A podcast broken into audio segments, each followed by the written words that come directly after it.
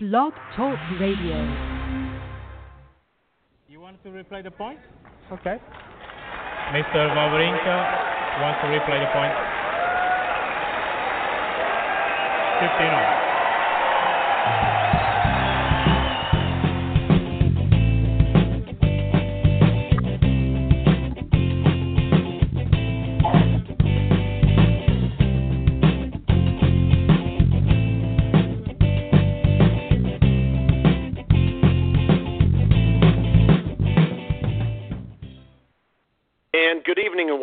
And welcome to Replay the Point. Today is February 20th, 2017.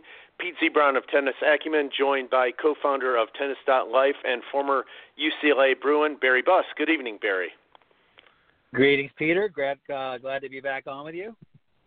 Absolutely, and uh, quite a bit to talk about. We're we're going to start off, uh, Barry. We could really go any direction here, but Ryan Harrison, a, a very nice story for him. He won the Memphis 250, first ATP title of his career, and you know I had projected based on what I saw from him years ago, uh, the fact that he'd probably have a half a dozen titles by now. He really looked like he had the goods, the material to to get it done.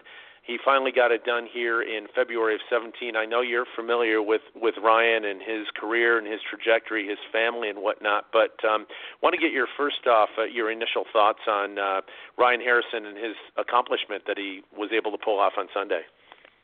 Yeah, no, no, that caps a great month for him. I think he was down in Dallas at a challenger, uh, and I don't think he lost a set that week. Um, you know, I've always been partial to the Harrison clan. I used to run around with uh, Ryan's uh, father, Pat, years and years ago, back in our junior and college days. Um, yeah, this it, it's crazy. I mean, I just uh, Ryan's only 24. He feels like it feels like he's been on tour, you know, half of my adult life here. You know, he's been out there Yeah. forever. But I think he like he got into the top 50 as a teenager, and uh, boy, oh boy, what a what a what a fall, you know. And uh, you know, it was kind of emblematic of the the struggles in American tennis during you know 09 and 2010 and 11 when kind of all the angst uh, really picked up in the tennis community about uh, you know where's our next champion coming from. And Ryan, you know, really you know was one of the guys, one of our shining lights there that was supposed to be the next the next uh, heir apparent to the Roddicks and Fishes and those guys, and it just didn't happen. But you know, full credit to him. I mean, that's just that's such a tough life out there, and and the injuries and the confidence and the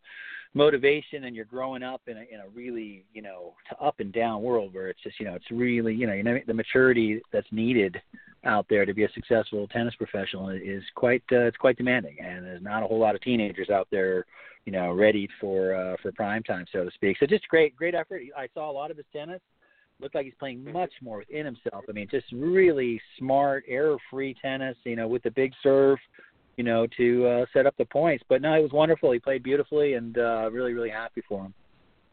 Well, and you made a good point. Uh, you know, he won the Dallas Challenger. Also, Barry didn't drop a set there, so he has won his last 20 consecutive sets, uh, Dallas Challenger and everything in Memphis. So I agree. You mentioned he's 24 years old, but it seems like he's been around forever. We could probably say the same thing about Donald Young, but I, I completely agree with the fact that it feels like he's been here for such a long time and was really just caught up, if you will, in that lost generation, as you mentioned, a lot of disappointment, uh, anxiety, angst, if you will, even with with U.S. men really not performing. But uh, this could be the springboard. This could be a very nice foundation for him. Uh, you mentioned he's within the top 50 right now.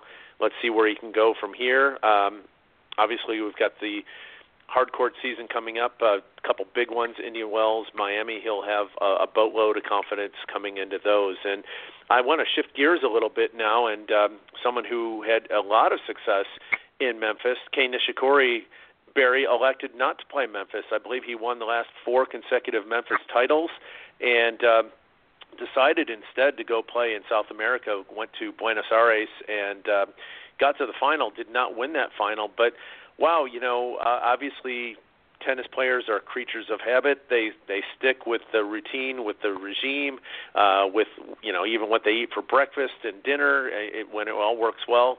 Why on earth uh, would would Kei Nishikori decide to uh, to not play Memphis this year? And part two of that, if he weren't going to play Memphis, why did he go to South America and maybe not go play at the Rotterdam 500?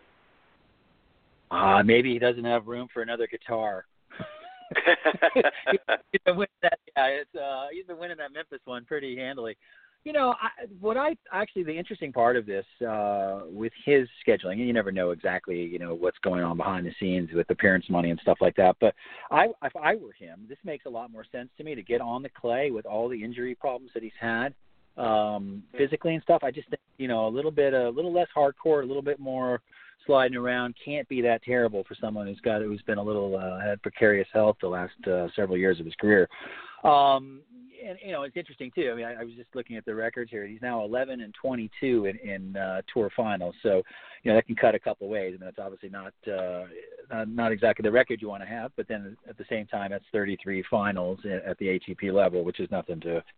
There's no shame in any of that. But uh, yeah, he's over a year now without a title, and uh, but he's still in the top 10, and. um you know, it's a challenge. You know, I, I don't know. I don't know what motivates these guys to to do this, that, or the other thing. But um, I think he maybe ran his course in Memphis, and you know, is trying to give that uh, title to someone else and uh, try his hand somewhere, you know, at a different different locale.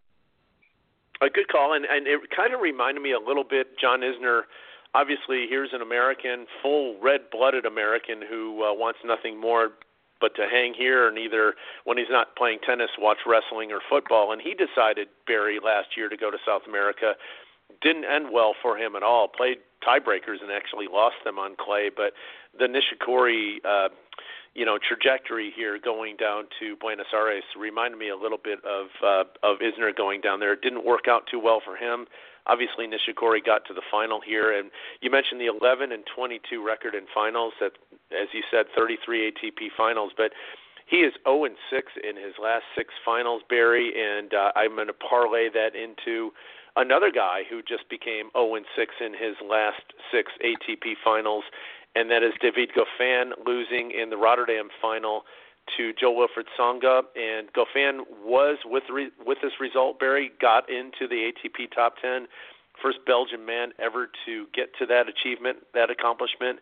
However, uh, March is looming, and Goffin has got semifinal points in both Indian Wells and Miami to defend. That was one heck of a run for him last year, reaching the semis in both of those back-to-back ATP Masters 1000s in the United States here, but. Uh, good thing for him. He reached the top ten. I again, I like the way he competes. I honestly still can't believe David Goffin is in the top ten.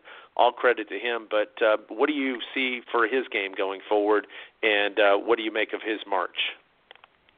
Wow, yeah, it's a it's a great story, and the kind of the age of the uh, the exceptionally taller and taller bigger banger uh, men's game, it just seems that there is always still room for the you know under six foot crowd. You've got David Ferrer, and you've got uh, a handful of these guys who are you know not uh, not physically imposing.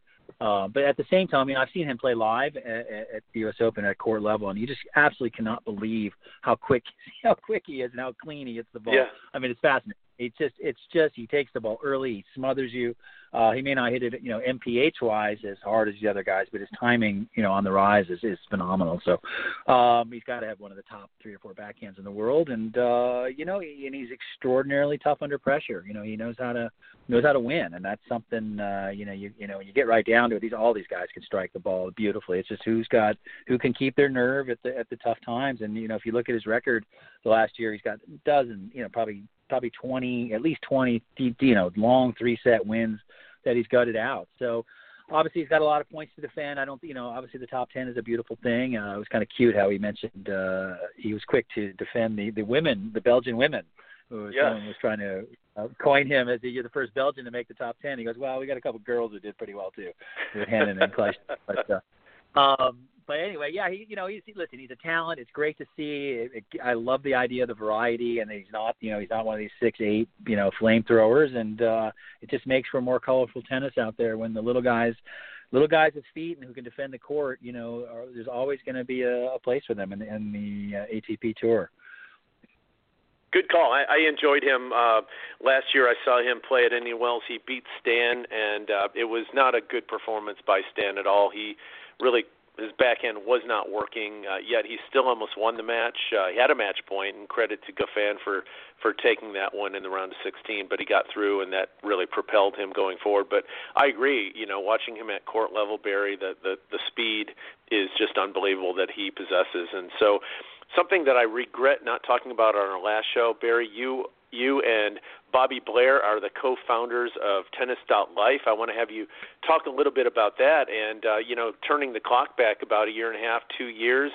Uh, when we when I hosted Passing Shots, we had Bobby Blair on as a guest, and you uh, came on the air as well, and then we parlayed that Barry into you being a guest co-host of uh, Passing Shots for about six or seven months, and those were good times. But uh, right now, obviously, you've written a couple of books, and and I know that you contribute nearly daily to Tennis.life. I've enjoyed reading a lot of articles, some of which we'll talk about in a little bit here. But if you can elaborate a bit on Tennis.life and what you are looking to accomplish and what you're looking to bring to tennis fans everywhere with it. Oh, that's great. Thank you, Peter. Um, yeah, it's uh, this is a you know kind of an idea that we had. Uh, Bobby has been involved in the publishing world for some time, and uh, and particularly in the digital publishing world and in, in different industries and stuff. And I remember he, he invited me down to their offices one day, and he goes, "Listen, see if you can plug tennis into this uh, web web web portal that we have."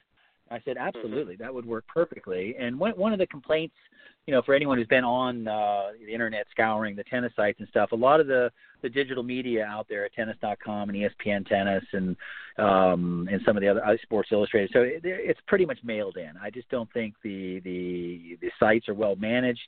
Uh, it just doesn't seem like there's a lot of passion or energy going into the the space there. So I thought, you know, there's a great opportunity here to not just talk about the, with one of the complaints I've always had about the tennis media is just their obsession with the the stars of the game, the Federers and Sharapovas, and you know they can't they can't seem to get beyond that. And you know I understand it. I mean that's that's where the the energy in in the tennis fan and the tennis uh, industry really is is the top guys at the big events. But but my experience in the game as a as a player and a coach and a writer and, and someone who's you know knows the industry pretty has a in depth uh, you know understanding of what what it takes at all the different levels, whether it's college or junior or whatever's going on, or the industry side of it. Uh, I just wanted to give a little voice to those to those uh, parts of the game, and not not everything's about Federer because you know he's not going to play for six weeks. There's a lot of other stories out there that are that are that are I think people would really really appreciate. And on top of that, I really feel that in the next couple of years, when the Big Four and Maria and Serena eventually retire, there's going to be a gap, and I think it's really important for the tennis fan out there that there's a lot more going on in the tennis world than what you see on the weekends of the Grand Slams and Indian Wells and stuff like that. So, so we've done a really interesting idea here where I'm going to be curating uh, original content almost on a daily basis. I've been really on, a, on cranking it out here last month. It's been wild.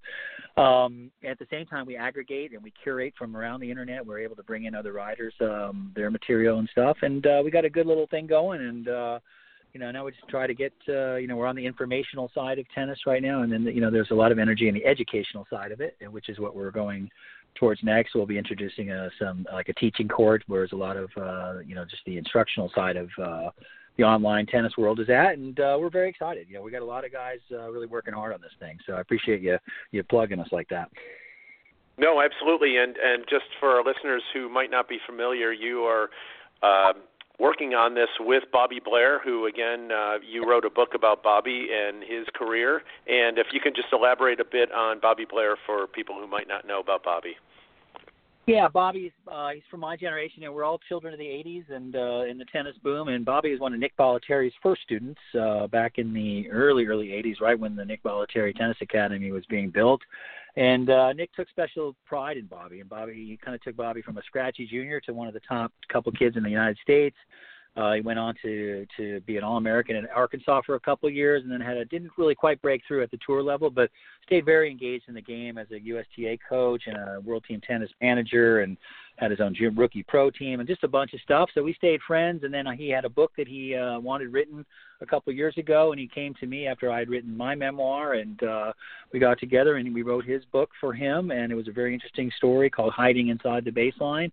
Um, and we parlayed that into a book signing at the U.S. Open with Billie Jean King and Nick and Sven Groeneveld, and uh, and it's kind of we've just been working on stuff ever since. So it's been uh, it's been good. You know, he, he's got a he's a very good at the the back end, the marketing side, and the publicity side of stuff, and it allows me to just be creative and and do the things I like to do, and you know, seeking out tennis stories uh, that are you know that I think have interest, a little bit more of a soul. You know, we're not here to to be kind of the reality show fanzine kind of energy that you see at a lot of the other sites. It just we're really trying to get into the core of what makes tennis players and tennis fans tick, and and uh, you know why we have such passion for this sport. You know, like we do. So so we've been doing well, and we're hanging in there, and uh, now we're just trying to figure out a way to make money at this. It's not that simple, but uh, we'll uh, we're doing our best, and uh, I appreciate it.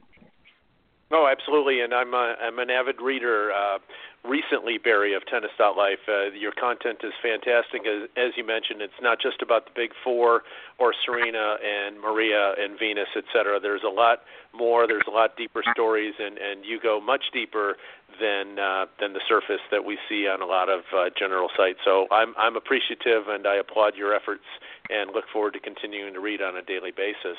And Barry, you know, one of the one of the recent articles you wrote about was Denis Shapovalov, obviously uh, the youngster from Canada playing a live fifth rubber against Br- Great Britain in Ottawa.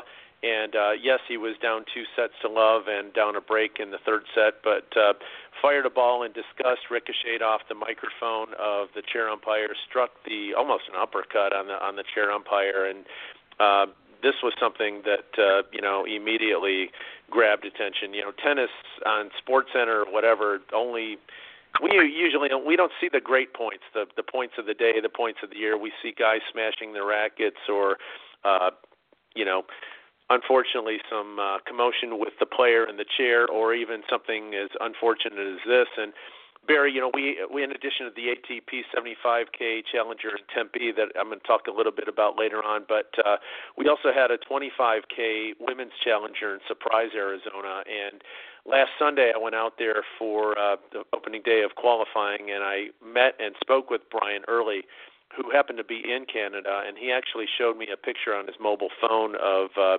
the officials there, and he showed uh, the the chair who was struck, you know, with with that uh, with that closed eye, and he said, you know, a lot of people don't know this. This guy couldn't sleep for the next four days, and uh, this was prior to the surgery happening and whatnot. But wow, what an unfortunate situation. We've seen a lot of near misses here uh, Djokovic, uh, obviously Nalbandian getting DQ'd, uh, destroying equipment, if you will, uh, and ri- ricocheting off an official in a final of Queens. But uh, I don't know. You know, obviously the match ended there. Shapovalov lost the match, even though he's well on his way to losing that. But I want to get your thoughts on uh, what happened, what unfolded, was enough done, and uh, I hope we have lessons learned for everyone here.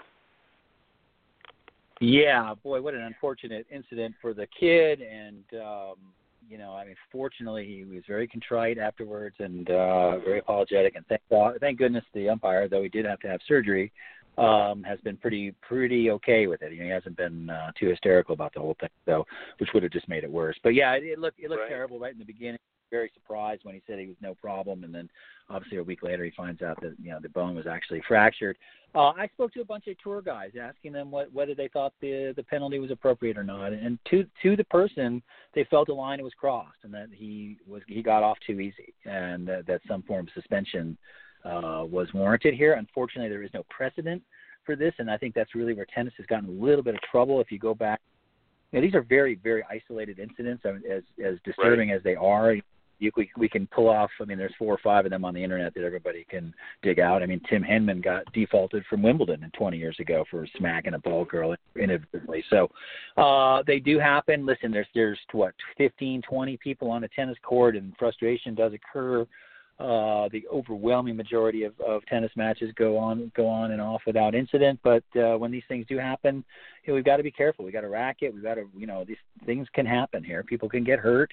Um, mm-hmm. you know, Stefan Edberg actually killed a linesman, you know, and, and when he was 18 years old, he him, you know, the guy broke his broke his skull at the U.S. Open. So if things can happen, we've got to be careful out there. And uh, so it wasn't enough. Don't know. That's not from. That's not my situation to uh, to decide. But yeah, it just seems that. Uh, Christ, the kid just got rewarded with a wild card in Marseille. So I was, right. so you got to, yeah, I just don't, I don't quite understand that one. There's got to be a little bit of, uh, you know, that's a little tone deaf in my opinion from the Marseille promoters. But um, you know they're they're running a business themselves, so it's complicated. But you know it's tough. You know, it's frustration is never going to go away out there, and and and players are going to act out. And uh, you know, let's just hope this is a wake up call for some of them. I'm, my fear is it's not. Um, you know, being in San Francisco last week watching that Challenger, guys were banging balls all over the place. So, you know, obviously the message uh, didn't come through too clearly. So I, you know, it's tough. It's it's a frustrating game, and uh, I don't know what outlets these guys can uh, learn to use uh, that that are less uh, dangerous to those in the area. No, good call. And and I, I saw about the Marseille wild card, and someone tweeted that okay, you know, he's going to cover his fine with uh, even a first round appearance in Marseille to uh, to cover what uh, what the damages, financial damages were. And Barry, I, I I don't know the exact amount. Do you do you know what the fine was uh, that he it received was, from uh, the ATP? Yeah. It was the maximum he could have got. It was from the ITF actually, because it was Davis Cup. The Oh. maximum he could have got was was twelve thousand. Uh, they fined him seven thousand because it was not intentional. So Okay. even then, that seems that seems quite low. Sure. I guess uh, the qu- a question that a lot of people have, and uh, uh, feel free to answer it or uh, or abstain for that matter, is uh, you know hypothetically, what what if this were Nick Kyrgios? Uh, what what will we see here? Uh, would there be time involved in, in being on the shelf? Would it be the maximum uh, amount of the fine from the ITF or something in between? Your your thoughts on that possibility? that- because this, yeah, Absolutely fair question. I I think you know if you have a history, you know, and this is where the real challenge for Shapovalov now is he's playing. You know, he's got a he's got a couple marks against him now, so he's going to go. He's 17 years old. He's going to have, a, you know, obviously a very promising young player, and, and if he stays healthy, a pretty long career. But this is going to define him for the next several years, and, and this is something that really, you know, he needs to be that needs to be acknowledged. He's you know he's going to be a, a watched man. He's going always going to be the guy who who you know who nailed the umpire and broke his eye, and uh, Right. you know he's got to deal with that. And maturity wise, you know with social media being as it is now, he's going to have to be he's going to be asked about this this repeatedly, probably this week and beyond. And uh, you know this is going to be the- his defining moment. So there's a little bit of pressure on him to really you know obviously he's got a little bit of a temper. This is not a, the first time he's done something like uh, in his career and uh, you know acted out. Eh, This is the first time someone got hurt. So yeah, he's got to be super careful. And back to Kyrgios, certainly, you know, Kyrgios has got a, a, a you know a rap sheet now of on-court Mhm. incidents. So this is Kyrgios that does this. Absolutely, I think Kyrgios is done. I think they sit him down Mm. for six months. I mean, if they kill it, absolutely. I mean, he's already been he's been suspended for other behavior. If he, if that was him who took this guy out, absolutely. Right. So you know, so there is a you know your prior record is definitely comes into play here. Since this kid was young, it was his first incident. I think they probably figured he's he's suffering enough as it is. And uh, but you know, obviously we'll see. He's got a you know he's got a gun to his head now. He's got to be a little careful. No, good call. And um, I'm going to segue into uh, another young gun, Barry, that uh, I saw. This is uh, last year in Cincinnati on a on a side court. Um, very fortunate to uh, to get a gift call and a tiebreaker. Wins that first set tiebreaker, but yet uh, still uh, is carrying something over that really doesn't work well for him. He asks for a uh, a towel from the ball girl. The towel does not come comes a little later, and it, it, it eventually gets there. He goes to the service line to serve and is given a time violation, and he points to the girl and says she should get the time violation, not me. And I and part of that is accurate, but I am referring to none other than, Alexander Zverev, who lost that day to Sugita from Japan, a match that he absolutely threw away. But um, going to fast forward now to Alexander Zverev in 2017, Barry. And uh, again, up two sets to one against Rafael Nadal at the Australian Open. Held a match point against Nadal at Indian Wells last year. That one got away from him. I uh, wrote a uh, projection piece on this, thinking that Nadal would get the win, that uh, this would still be ringing in his head. Uh, that may or may not have been the case. I, I, I honestly think it was. Nadal outmentaled him. Uh, Zverev then lost uh, in Davis Cup at home with his brother in doubles, uh, Misha, to the Belgians, and uh, lost a singles match there. Then turns it around. Barry wins a 250 in France, Montpellier, defeating three Frenchmen along the way. Chardy. Um, and finally beats uh, Tsonga in the final. And uh, incredible for Alexander Zverev to turn that around. It's almost, uh, you know, you, we look at what Davis Cup is, and um, you know, Federer even says, you know, playing Davis Cup is much more difficult than even playing a Wimbledon final. And was was uh, yeah, I, lo- I love Davis Cup for the fact that guys can get a lot of experience and and be under pressure here. And here's Zverev under all kinds of pressure playing at home, couldn't quite handle that. Goes to the country next door and beats three of their own guys on their own soil to win the 250. Your thoughts right now on Alexander Zverev? Yeah, I mean, he certainly. Uh, if I was a betting man, I would be very long on him. I mean, I think he broke into the top 20 here now with that victory, yes. and uh, um, you know, I think what, what's challenging for all of these guys, you know, is the margins at that level are so small, and, and everybody can seriously play. I mean, he went out first round. The next week, he had to play Dominic Thiem first round uh, at Rotterdam right. after winning it say. So yeah, there's just no there's no rest out there. It's this is a brutal, brutal way to make a living.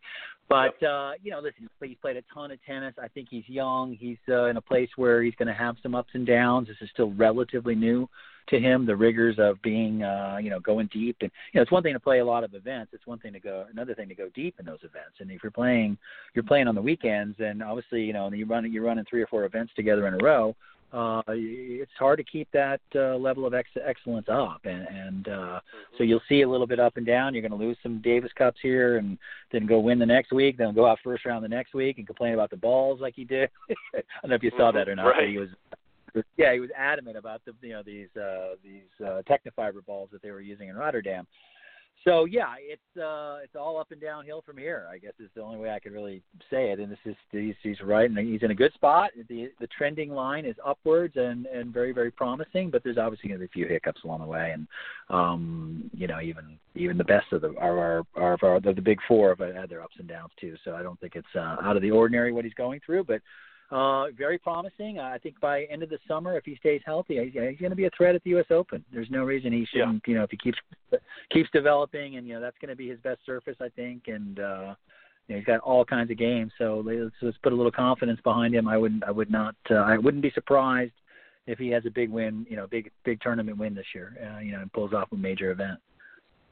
Yeah, sidebar question. How how important is it? Uh, obviously, his brother is having a, a nice year. Beat Murray, obviously, at the Australian Open, but uh, a long way back for Misha Zverev, who, who's been on tour for a while. But how important, in your mind, Barry, is it to for someone like Alexander to have Big Brother there with him on tour? He can hit with him, practice with him, bounce things off him, and uh, wow, I mean, what a huge advantage! Almost, you know if you will, with the Williams is uh, you know being able to practice and hit together. Here's Alexander being able to now hit with Misha and uh, pick his brain, if you will. And your thoughts on maybe how that is more of an advantage for him than the rest of the field.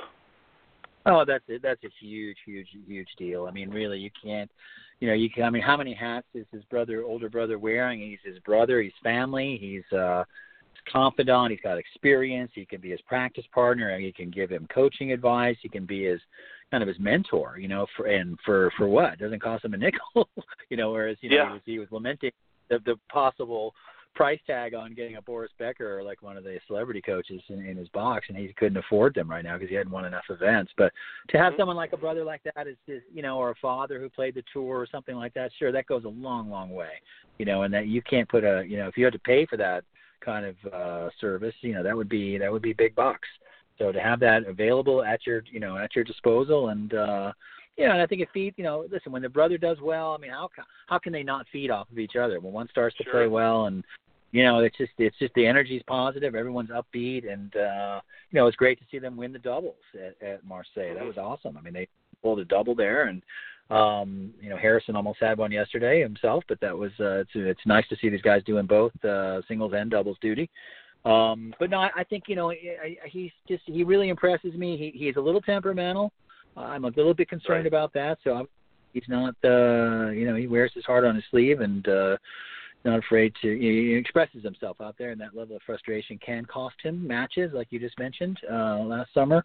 So he's got to be a little careful there. This is no, this is the top five is no place for for moodiness. Uh, you got to be really, really have an even keel out there and be able to deal with adversity. And uh, so that's really the next challenge. He's got all the game in the world. It's just can can he Oh. deal with the adversity of, of tour life?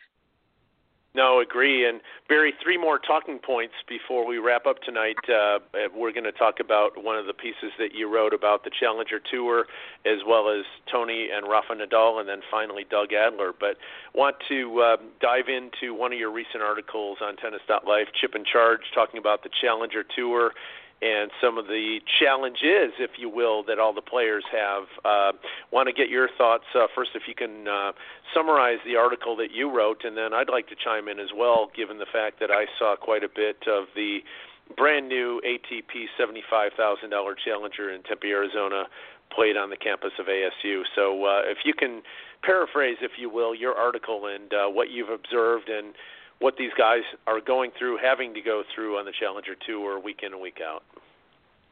Yeah, no, I was out at the San Francisco uh, KPSF thousand dollar Challenger uh, two weeks ago, and I managed to watch. Uh, we were housing one of the players, Tennys Sandgren, who just won down in mm-hmm. uh, Tempe yourself. So we went to watch yes. the match against Mike Poe, and uh, they ended up going seven six in the third. We had a phenomenal view. We were up high, looking down on the court, and I just cannot tell you how many blown line calls, missed line calls, overrules from the chair. Uh, in the third set breaker, an overrule from the chair. I mean, it was just it was just awful. I, I really I felt terrible for both guys. I mean, mm-hmm. this the you know it was going back and forth.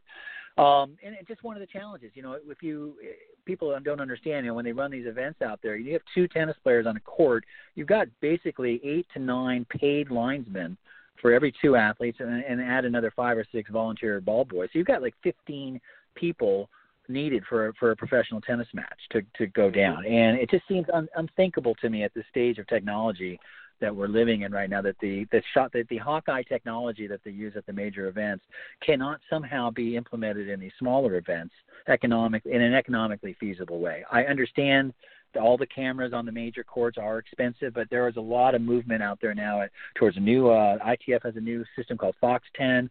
This PlaySight right. uh, technology that's coming out, they have everywhere now in colleges and the USTA. So one of the real, real difficult challenges for these guys is they're they're dealing with a lot of subjectivity. You know, the guys at the on the, in the major, you know, the big, you know, the big players on the major courts with the Hawkeye, they know they're going to get a fair shake and they don't have to worry about the lines call or the umpiring going against them. They always know it's going to, you know, they have the challenge system available to them. With the guys who don't have the challenge system available available to them, it's just it's just an incredibly difficult uh, endeavor they're going for, and there's no margin at these matches. And these guys are so so right. close, and and you know, one bad call can tip you. And uh, you know, you said you saw it down in Tempe this week. I saw it up in San Francisco uh, last week, and and it just seems unthinkable to me at this stage in 2017 that the ATP, making all the money that they are, can't figure out a way to to, to better serve these players who deserve all the you know they deserve to have a, get a fair shake out there, just like the top you know people in the top courts, in my opinion. No, I've got I've got a uh, a, a serious question and then a uh, tongue-in-cheek question for you along those lines. Absolutely, uh, uh, right. It it, it uh, I, the calls I saw were comparable to what you saw. Uh, Novikov in the semifinal played uh, Sandgren, the eventual Tempe champion. I saw them play Barry yesterday. Uh, again, this should have been finals day, but given the rain that we received in the state of Arizona coming from Southern California, every, everything was washed out on on Saturday, and uh, boy, it was a long. Uh, long day on Saturday and Sunday to watch these guys play as well. But uh, Novikov absolutely imploded. I mean, uh, he won the first set against Sandgren six four, and then uh, was very, very, very unhappy with uh, with the chair, with the lack of calls. Sandgren himself couldn't believe some of the calls that uh, went against him as well. Um, on the other court, uh, Gabashvili, former number 43 in the world last year, Barry, and this is a guy who played in the Olympics last year representing Russia. Uh, you know, got hooked on several calls as well, uh, some that he wasn't even aware of that uh, were right in front of me that uh, unfortunately didn't happen. Let me ask you this: you know, obviously you want to be able to paint lines if you can, and uh, on, on the main tour, it you know the you can you can have Hawkeye and challenge that and be backed up and even you know barely touching the line, you're going to get that if you challenge it. And you're right. Should these guys be more? Should these guys and gals concentrate more on just literally putting it in rather than trying to be too good? Because if you're too good, if you're if you're spot on there could be a very good chance that you are uh, that that shot that gem of a shot is called out and it's not going to be overruled. You're you're penalized for excellence. You're penalized for being too good. At this level, at the challenger and future level, should they be more concentrating on putting it in rather than going for lines? I mean, I you know, just it's human nature, eh, and you know, if you're having an experience where you know you, you know you're doing A and you're getting result B, if you're going if you're gunning for lines, if you're you know you're plowing the ball towards the baseline and you know you're getting you're getting turn you're getting tooled a little bit, absolutely. I mean, why would you not? Why would you go line hunting if you there's a 50-50 chance right. you're not going to the right call. I, I mean, it's it's human. It's natural to want to play a little more conservatively and play more towards the middle of the service box or towards the middle of the court when you're playing. That's just absolutely you know intu- intuition would demand that. I, I just don't know how you would keep going line hunting if you're getting bad call after bad call. You know, one thing I spoke to a gentleman who runs a, a twenty five thousand dollar tournament in Tennessee, and you know they spend that exact same amount of money, the prize money, as they do on on the umpires. So each week, wow. you know, these tournaments they're spending twenty five grand on umpires, uh, you know, for housing them, paying them, and feeding them, and everything. And it's fascinating uh, that you know if you and that's every year. So every time you run one of these events, it's the same. You got to pony up that next 25, and it's only going up and up uh, with with inflation. So you would think at some point they have to figure out some way to get a portable system in here that is a is better and b is more cost effective. You know, these tournaments are going to be yeah. around for a bit, and, and um, you know, if I was if I bought a tournament and I'm running a tournament, absolutely, I'd want to have the best, you know, the best facilities and the best uh, logistics for the players, and I think that would be an attractive draw to players. You know, I would think they'd want that, um, you know, that that top level, uh, you know, accommodations like that. So I, I just think you know it's it's reaching a kind of a, a push a point here where I think uh, certainly on the on the main tour. 10, you know, 10, 12 years ago when uh, it was the Serena match against Capriati that really kind right. of kind of was the tip. You know, it just said, okay, this is we've got to do something here. This is ridiculous.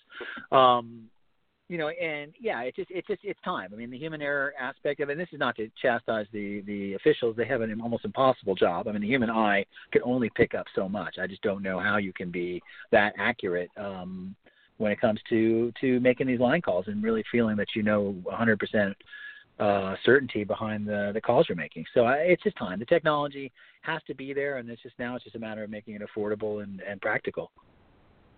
Well, along those lines, I'll, I'll turn back the clock and uh, uh, use a basketball analogy here. I, Isiah Thomas, uh, you know, we had this CBA, which was more of a minor league uh, developmental uh, type of thing, and individual franchises were owned by different people. Isiah Thomas bought the whole league at one point and uh, decided to manage it and run it on his own along those lines, Barry, you know, we look at Indian Wells that's got Hawkeye on every court, and Larry Ellison obviously owns and operates that tournament. We've got majors that uh, you know are lacking in Hawkeye, and as you mentioned, the technology is there; it's becoming more affordable. Is it time to turn over professional tennis to someone like Larry Ellison? Just say, do your thing, just provide on every court and every tournament. I mean, obviously, that we're talking about probably the seventh or eighth wealthiest man in the world. He he really knows what he's doing at Indian Wells, making the majors look bad with what he's got going in his backyard, if you will. Uh, but it, it's it's unfair even at a major to have somebody playing on side court that does not have the ability to make a challenge call. Uh, whereas someone who's playing on a on main court or one of three or four main courts, whatever it is at this point, to be able to do that, um, there's too much at stake, and uh, you know, we're we're going to get back to the Tempe 75K here, where Tennys Sandgren won this. But uh, as you know, Barry, as you well know, a, a point here or there. I mean, we're we're talking about you know, Tennys Sandgren won ten thousand eight hundred dollars today for winning the Tempe 75K. The runner-up, sixty three hundred. Three hundred sixty dollars. Uh, big dis- difference, big discrepancy, big difference in points. A call here, a call there, and as you saw in San Francisco a couple weeks ago, and as I saw here in Tempe and at the women's tour in Surprise, my goodness, um, it, it's a shame that uh, somebody's future, or you know, as you well know, one one win here or there can get you can can can buy you four or five six months on the tour if you win the right places. It's time, and it, it is affordable. Is it time to turn it over to someone like Larry Ellison along those lines to say just just you know buy in and fix this? Well, that's yeah, and that's a great point. I mean, I, I almost feel like Larry Ellison is, is you know, as the owner of Indian Wells, is competing against the other tournaments, and uh, yeah. he's just going to throw resources behind that event and try to outshine everything out there. I, I mean, absolute shame on the USTA at, at the National Tennis Center for not having uh, Hawkeye on all the courts. I mean, the amount of money that they're right. making at that event is extraordinary, and that goes for all the majors and all these major events. Right. It's just ridiculous. They don't, uh, they haven't found a way to distribute that throughout all the courts for all the major events. Um, you know, the Larry Ellisons. I mean, tennis is, you know, always has attracted the very, very wealthy, the Richard Bransons, these multi-billionaire people. Uh, why they have not gotten more involved in, in a more grassroots level where just to try to improve the facilities throughout the whole sport is still a little bit uh, uh, you know un- uh, unknown to me. I don't understand why the powers that be have not been able to get a kind of an investment pool together amongst these kind of people and really do what we need to do Mhm. to to make these events uh you know the, the level they should. I mean as you said it's just it's ridiculous that people are playing for a living because this is a this is the at risk level Yeah. 150 to 200 ranking where you know the match is really you know they've determined whether these guys are going to continue to travel and be able to play at this level or have to drop down another level where they don't make any money. Um you know and the challenger level is great but you go down another notch down uh you know that's trouble. So this is a really this is the make it or break it level and it's just i think it's just paramount that they these guys get treated a little bit better and uh you know it's hard enough you know to compete against uh, at the at this you know with these types of athletes out there that this should not the calls the line calling should not be determinant No, I agree. And uh, before we go uh, into the Nadal camp, uh, Barry, Tennys Sandgren, I saw him play again. Novikov uh, yesterday got the win. He won today against a Serb, and uh, he's at now a, a career high. Big win for him, biggest win of his career. Mid twenties, and this is what we're seeing: guys, you know, performing well in their early to mid thirties, even. And uh, you know, the days of 17-year-old Boris Becker winning a major, Wimbledon of all majors, uh, you know, not even close right now. But uh, you saw Sandgren in that match against Mo in San Francisco. He's uh, he's on an upward trajectory here. The ranking really climbing in the last couple of years. I liked what I saw from him. A lot of grit, determination. Got the job done. Uh, lost the first set in not only the semifinal yesterday, but the final today. Came back and won. That's that's huge. What uh, what can you elaborate on Tennys Sandgren further for our listeners? Uh, no, it's a great story. You know, he's he's 25. He's been out there for six years. Uh, he just got his career high ranking. I think he's missed, uh, I think combined about almost two years in injury. You know, with a hip Mm. surgery and, and a variety of other things. We were we were talking off air. You know, his foot was about to explode. He almost didn't come to Yeah. Tempe. He was his foot was killing him so badly. So um, you know, as you saw in his style of play, it's it's it's highly demanding. He's on a hard court. He's a grinder, and he's a big guy, and and so the physically physically it just uh, wears these guys out. But I, what I really appreciate with him and Harrison and some of these other guys, and Dolgopolov, who hadn't won since 2012, Mhm. these guys don't get discouraged. You know, they they understand. You know these titles. They're going to have some great weeks, and they're going to make their runs as long as they stay healthy you know, I think these guys have an innate belief in their game and their ability to compete at this level. And you know, Sandgren just said he's got no points coming off in the next few months, and if he could just stay healthy, you know, he can break into the top hundred. He knows he can win at this level, and uh, you know, and, and when he does lose, it's you know, it's a, it's a breaker in the third, or it's you know, he's right there. He's very very competitive. Guys. So it's exciting for them. I'm going to interview him tomorrow for for Tennis Life and uh, and kind of get his take on on how excited he is about this week. And um, you know, it's it's just all good. You really you appreciate the the determination uh, that these young professionals have, and they don't give up. Uh, they don't get discouraged. They they they stay the course, and, and uh, you know, and, and full credit to him for having a great week and not getting uh, not getting down. No, I agree, and and um, uh, again, uh, a parallel to that, someone something that we just saw in Australia, like you said, these guys, uh, Tennys Sandgren, Dolgopolov, not getting discouraged. Marin Lucic, Brut, uh, Lucic Baroni, 18 years between major semifinals, and one of the things she said when she when she won her quarter was, "I always knew I had this in me. Uh, I just kept fighting, and wow, what a you know, nearly two decades later, but that's the mentality that it takes. And as you mentioned, for Tennys Sandgren being on the shelf almost two years in the last six, Barry, with injuries. Credit to him for fighting and finding a way. And we're going to go right now from the Challenger circuit up to the Big Four right now. Big news. Uncle Tony Nadal deciding this is his last year with Rafael Nadal. Obviously, Carlos Moya in Rafa's camp. They're both from Mallorca. Uh, Moya really doing some nice things with Milos Raonic the last couple of years as well. But uh, this seems like more of a natural fit, and we saw Rafa get all the way to the Australian Open final within three games of winning it. Uh, a, a good mix, but um, your thoughts on uh, the departure of Tony Nadal? Uh, I was just tongue-in-cheek answer, but I think the ATP was uh, talking about experimenting with a permitting uh, on-court coaching uh, in 2018. so, so Tony, so Tony's no longer needed, and now it's an even playing field. So, um, yeah, it's. Uh, That's brilliant. Hard to tell what's going on. Yeah, no, it was pretty funny. Uh, hard to tell what's going on here. You know, I know he has an academy in, in Mallorca. I have a friend over, who uh, I work with in the summers. It's over there teaching full time with these guys, and so I, you know, this is where I, I think the pivot begins, where these guys are in their over 30, the window's starting to close, and they're just starting to set up their post uh, post tour career. And uh, so Tony, listen, he's been traveling full time with with Rafael Nadal for 15 years, and you know, at some point, you know, he's got a, you know, he's he's his own person too, and uh, this is not a lifetime deal, and feel he's he's done his work, and he obviously they feel comfortable with Moya, and and Nadal knows what he's doing out there, and it's just it makes sense. I don't think there's uh, there was some rumors that they might be having some problems there, but I think he, and you know, I think they kind of squashed that. But uh, yeah, you know, it's it, I think it's good for everybody. I think it's good. You know, Tony obviously has had enough of the enough of the road, and and uh, Rafael feels he's comfortable with with another voice uh, in his box, and um, yeah, I, I think it's a good good, and uh, you know he's he's had a great great run. I don't think he gets I don't think he gets the credit he deserves really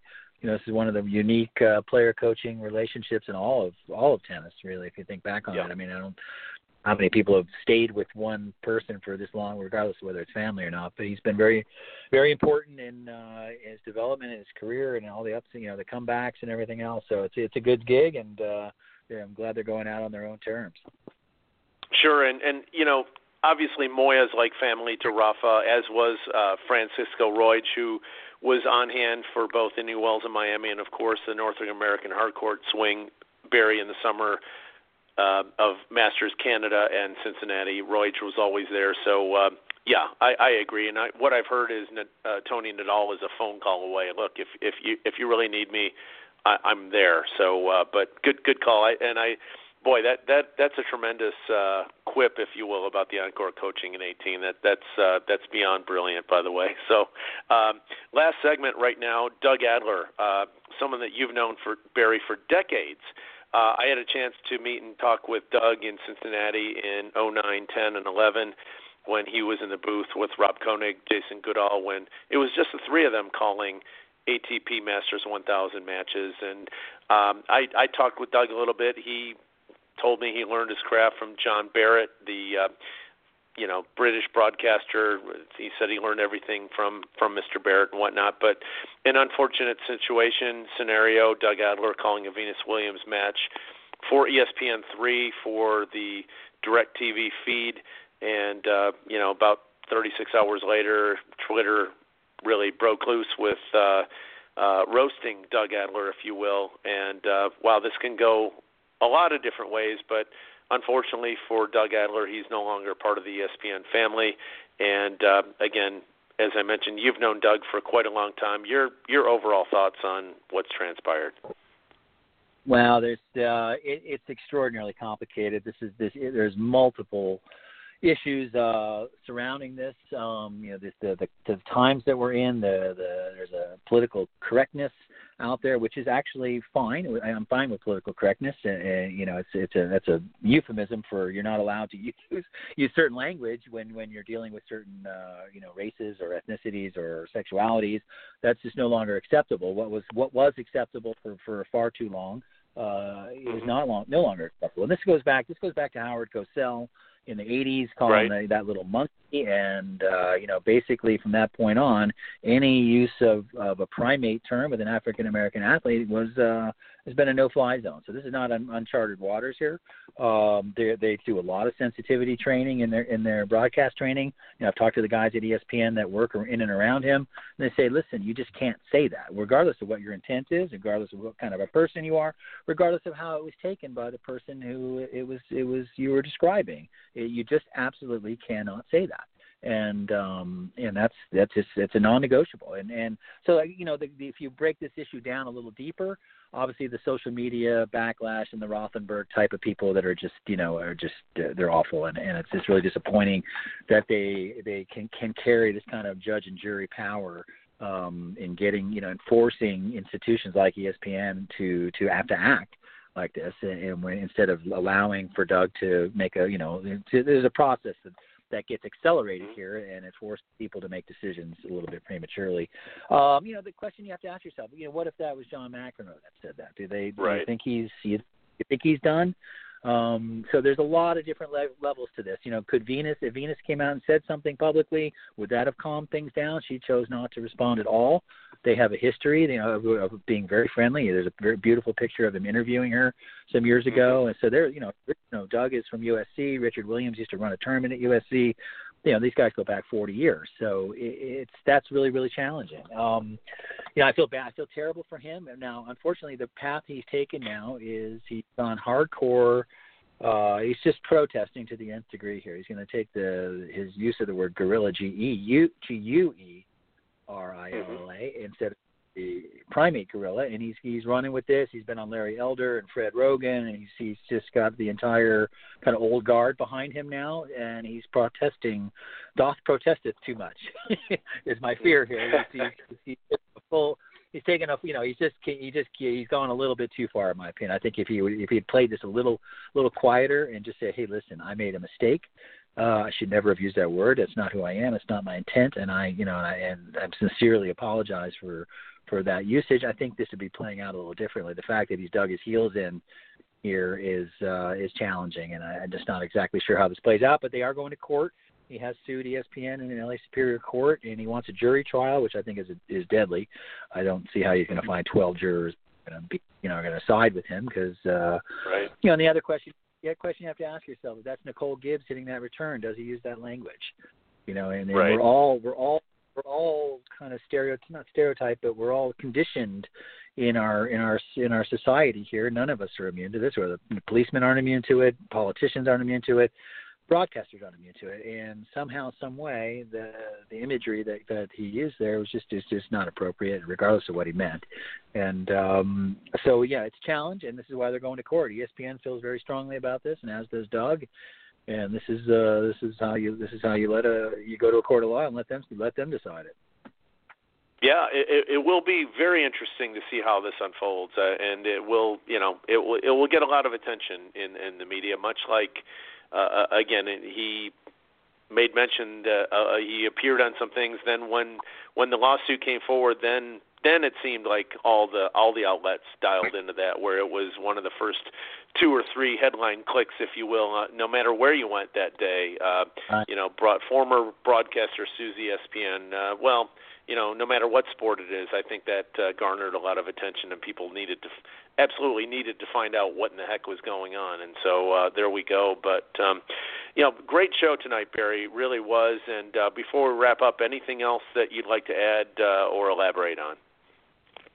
Uh, no, thank you. Very, very good show again. Um, no, it's all good. You know, we're just we're really excited about the site at Tennis.life. We're doing our best. Yes. We're going to be out in India in about ten days. We're doing some. Uh, got a couple camps we'll be doing out there with Nick Bollettieri. He's going to be a part of our group.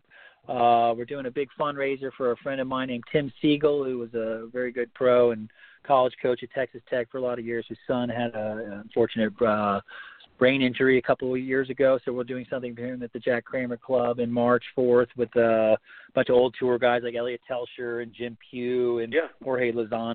Guys from our era are going to come out to uh, support him. So, you know, a lot of good stuff. The tennis, the tennis, uh, tennis is happening right now. It's very alive. It's very healthy, and a lot of really good energy going on. And we're just real. I'm really glad to be uh, reconnected with you here and enjoy talking shop with you. Yeah, absolutely. Could you uh, talk maybe a little bit more detail about uh, what you're going to be doing at India Wells with uh, with Nick and company? Yeah, we got a bunch of stuff going on out there. So Bobby Bobby Blair and Nick go back a long way. So we've devised a thing. Basically, it's a little bit like a tennis camp in the morning, um, basically for about three hours, where Nick will be out there with us and. uh and uh, Phil Farmer, who was the Bryan brothers' original coach, and myself will be doing the clinics out there. So we're going to be out there, I believe, on the first first weekend, the Friday, Saturday, Sunday, of the first weekend.